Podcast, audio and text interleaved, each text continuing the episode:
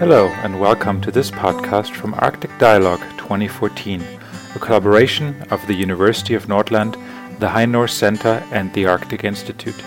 We're speaking with attendees and speakers about their work, the Arctic Dialogue Conference, and the theme of Arctic resources. Thanks for joining us. I'm Malte Humpert. Today we're speaking with Joël Plouffe. Uh, Joël, welcome to our podcast series. Um, could I ask you to briefly introduce yourself to our listeners? Um, my name is Joël Plouffe, and I am a researcher at the Center for Inter-University Research on the International Relations of Canada and Quebec. Uh, that is at the uh, École nationale d'administration publique in Montreal, the National School of Public Administration. I am uh, also a fellow for the Canadian Defense and Foreign Affairs Institute, the CDFAI, and the managing editor of uh, uh, the Arctic Yearbook also. Thank you for the introduction. You certainly have a lot uh, going on. Could you tell us about your current research or your plans for the near term future? Yeah, well, my actually my my uh, thesis research and my thesis uh, uh, topic is deals with the U.S. Uh, Arctic policy making. Uh, I'm looking at from a public policy making perspective, uh, agenda setting of U.S. Arctic policy after the Cold War. Um, trying to see how the issue continued to emerge in Washington D.C., how it stayed on the agenda, and how various factors had led to uh, make it continue to stay on the agenda. Uh, so I look at the process making and um, uh, the construction of uh, the problem being called the Arctic as a security issue.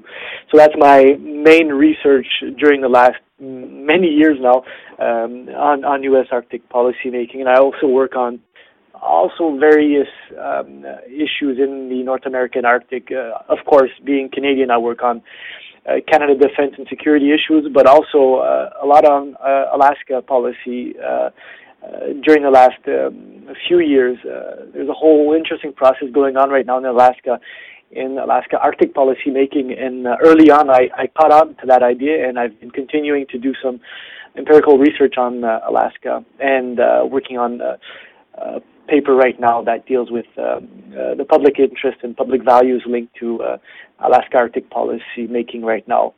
So those are my two or three big angles uh, in the North American Arctic perspective.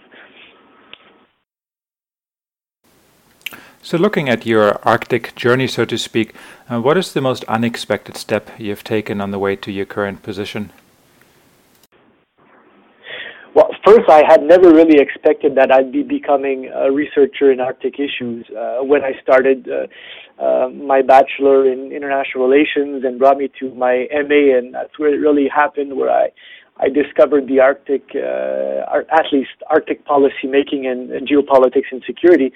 And then when that started, and the PhD came afterwards. Uh, uh, what really surprised me was very early on, you know, I'm talking about 2004, 2005, is already having so many opportunities to discover the Arctics and all of the regions of the Arctic and working with people on the field on various regional and local issues. And uh, that really helped me to understand what the whole idea of Arctic geopolitics is and all the controversy around the idea of the Arctic being a region. It is uh, said it a lot before, and many people are said that also. But the Arctic is many regions, and it's many different cultures and many different realities and different economies and different issues. And when you get a chance to, to actually travel and, and work with people on the field, it's it's very much eye opening. So that that really uh, surprised me from the start, and then bringing that back into my research and seeing, reading. Uh, uh, literature in a different way and, and trying to contribute in some way to uh, to advancing some kind of uh, ideas on, on, on the future of the Arctic, or at least what it is now and what it might look at, you know, in, in some years to come. So uh, I, I really believe in, in doing fieldwork, um, and and I think that uh, having those opportunities for me is just uh, a great privilege, and and uh, and want to continue to uh, to travel the Arctic and, and to meet people and work with uh, people uh, in the north, in, in all of the north, because, uh, like I said earlier, the, the, the differences are, are humongous from, uh, you know, Alaska to Canada to Greenland to Iceland and all the Nordic countries and, uh, and Russia also, or the Russias, if you want. So, speaking about the diversity in the developing Arctic, how is your work contributing to a better future for the Arctic, whatever that might mean to you? I would say that if, if there's any contribution at all um, in, in, whatever I do, from writing things or saying things or meeting people, um, I always put it from a uh, southern Canadian, northern North American perspective, where research on policy making in the Arctic and Arctic geopolitics is uh, not very much present in universities. Um, and at least my contribution in, in what I'm trying to do is uh, to help push that research in universities and get people, younger scholars, interested in the future of and thinking about policy making in the Arctic in this time of climate change.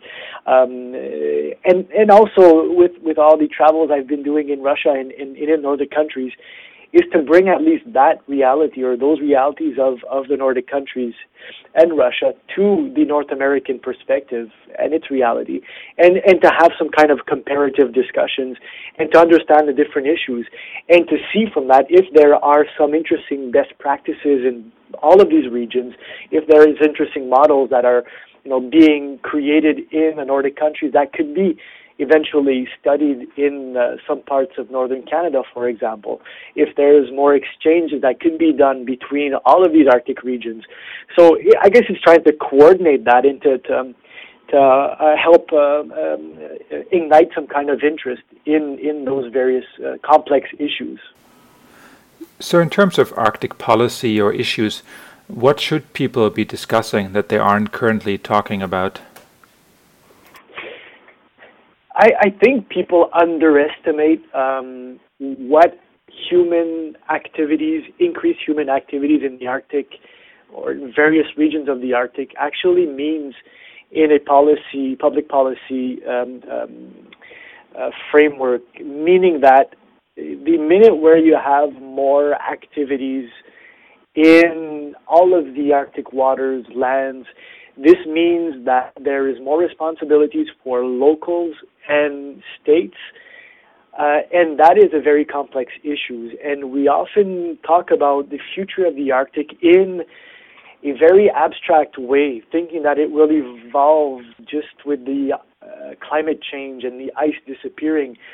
But from a very micro perspective, having more people in Tuktoyaktuk or in Inuvik or in Anchorage or in Prudhoe Bay or in, in, in wherever you want across the Arctic, it just it brings more pressure locally and brings more pressure economically to the states that are governing those regions, and that is uh, sometimes overlooked and, and forgotten in all our debates.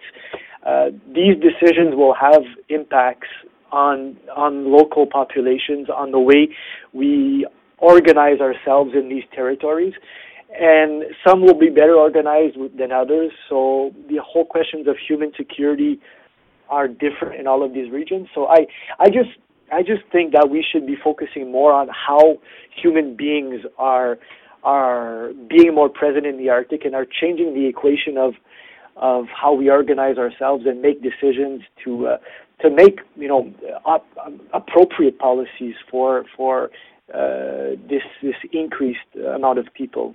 And to protecting them basically that it is you know that's what you need to do. The theme of this year's arctic dialogue conference is resources.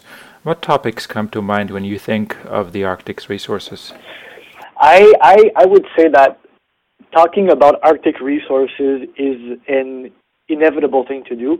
I think the whole idea of the arctic frontier and and the arctic eldorado is definitely overhyped. Um, we can have debates on that, but there's a very big focused, you know, media attention that is driven by uh, various actors uh, coming from they could be coming from academia but they could also be coming from the private sector and even from the states themselves. Uh, but I, I you know I was born in a, in a mining town in northern Ontario. This was not in the Arctic but it was in the north and it was you know a very cold place uh, maybe even colder than Bodø uh, in the winter time it is a very lunar um, mining um, geography where jobs were all linked to uh, to the evolution uh, of this mine that was there. And what I'm seeing now, and, and what I've seen in various parts of, of remote places in the Arctic, is this hype is having impacts on uh, uh, locals in, in various ways. Um, I think we are creating a lot of expectations uh, so thinking that the future will be better because of, of resources. And then when, you know, different evaluations or assessments come and then people downplay the whole thing, we're creating there a lot of deceptions in, in many of these towns. And that has, um, uh, you know, human impacts on, on, on uh, various people who don't have, you know, uh, the best economic opportunities. And we tell them that, well, this mine is no longer coming because the market is not interesting enough, or actually there'll be no offshore oil and gas because uh, Shell just decided to leave. Um, uh, we're creating all of these deceptions, and you know, different options do not exist. Um, so on that point, innovation is not always there. Also to diversify the economies. So this is this is very uh, worrying. And then um, just on on on various um, state discourses, a lot of um, uh, misguiding uh, ideas or apprehensions on on the whole instability of the Arctic linked to you know the racing uh, for Arctic resources, where we create more confusion than anything, and then this has impacts, I think, on on media and on research agendas, where we're focusing so much on on these very large uh, um, apprehensions without actually talking about local issues. So that that's that's where I get a bit um, disappointed myself, and even sometimes angry on on the way we overhype uh, national resources. You're making an excellent point when you're talking about how the promise or potentially false promise of resource development really affects local communities in the Arctic. I, I've seen that, you know, mostly when I when I look at northern Quebec uh, with the whole Plan Nord that came out some uh, some years ago, uh, that was a, a very interesting example of of playing with people's minds on you know what the future of the North could be and and what kind of economic opportunities could exist for populations. And when the whole plan just fell apart, where you know there was not really much planning into the plan, uh, people got disappointed and said, "Well, there, there, there, there actually is no jobs, and there will not be any because the market has decided otherwise." And then the politicians just put the plan that wasn't a plan on the shelf, and then they just decided to not talk about the North anymore. So a lot of people were disappointed. At the same time, all of these mining communities are continuing to close, but we're not talking about that. We're thinking about new mines opening, but mines are closing, so you're getting these ghost towns that exist, and that's a bit, you know, my my younger years. That was my reality. Um, other places like uh, the Mackenzie Delta in Canada, the whole pipeline issue there in the Mackenzie, it's been playing with people's minds for so many years in Inuvik, and even today, you know is there any gas to go get in the Mackenzie um, uh, or around the? And then people are still waiting for, for the government to, to, to go forward or for companies to start working on that. And people are there and they're waiting. And then you've got the whole young generation that is there and that does not really know what to do. Do we wait to see if there are any jobs or should, should we go elsewhere?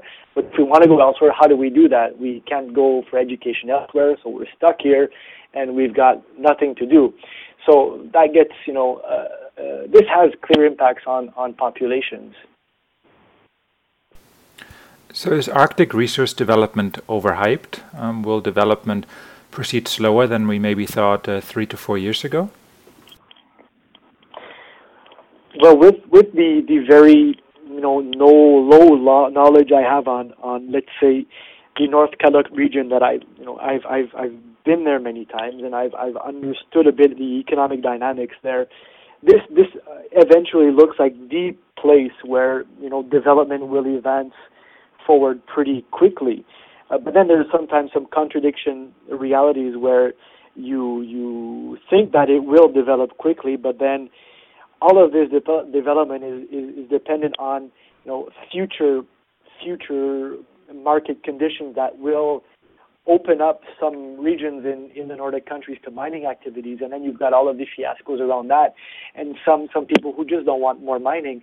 So uh, I'm not really sure what, what will happen in, in you know let's say um, the North Calotte region uh, in in a short term. You know, tourism is is always a driving industry there, so that that is continuing to grow, and development will follow that. I think there'll be more tourism um, in in the uh, the uh, western part of Canada's Arctic in Alaska. Will there be more mining activity? I think uh, Canada is is a mining place, and yes, mining will continue.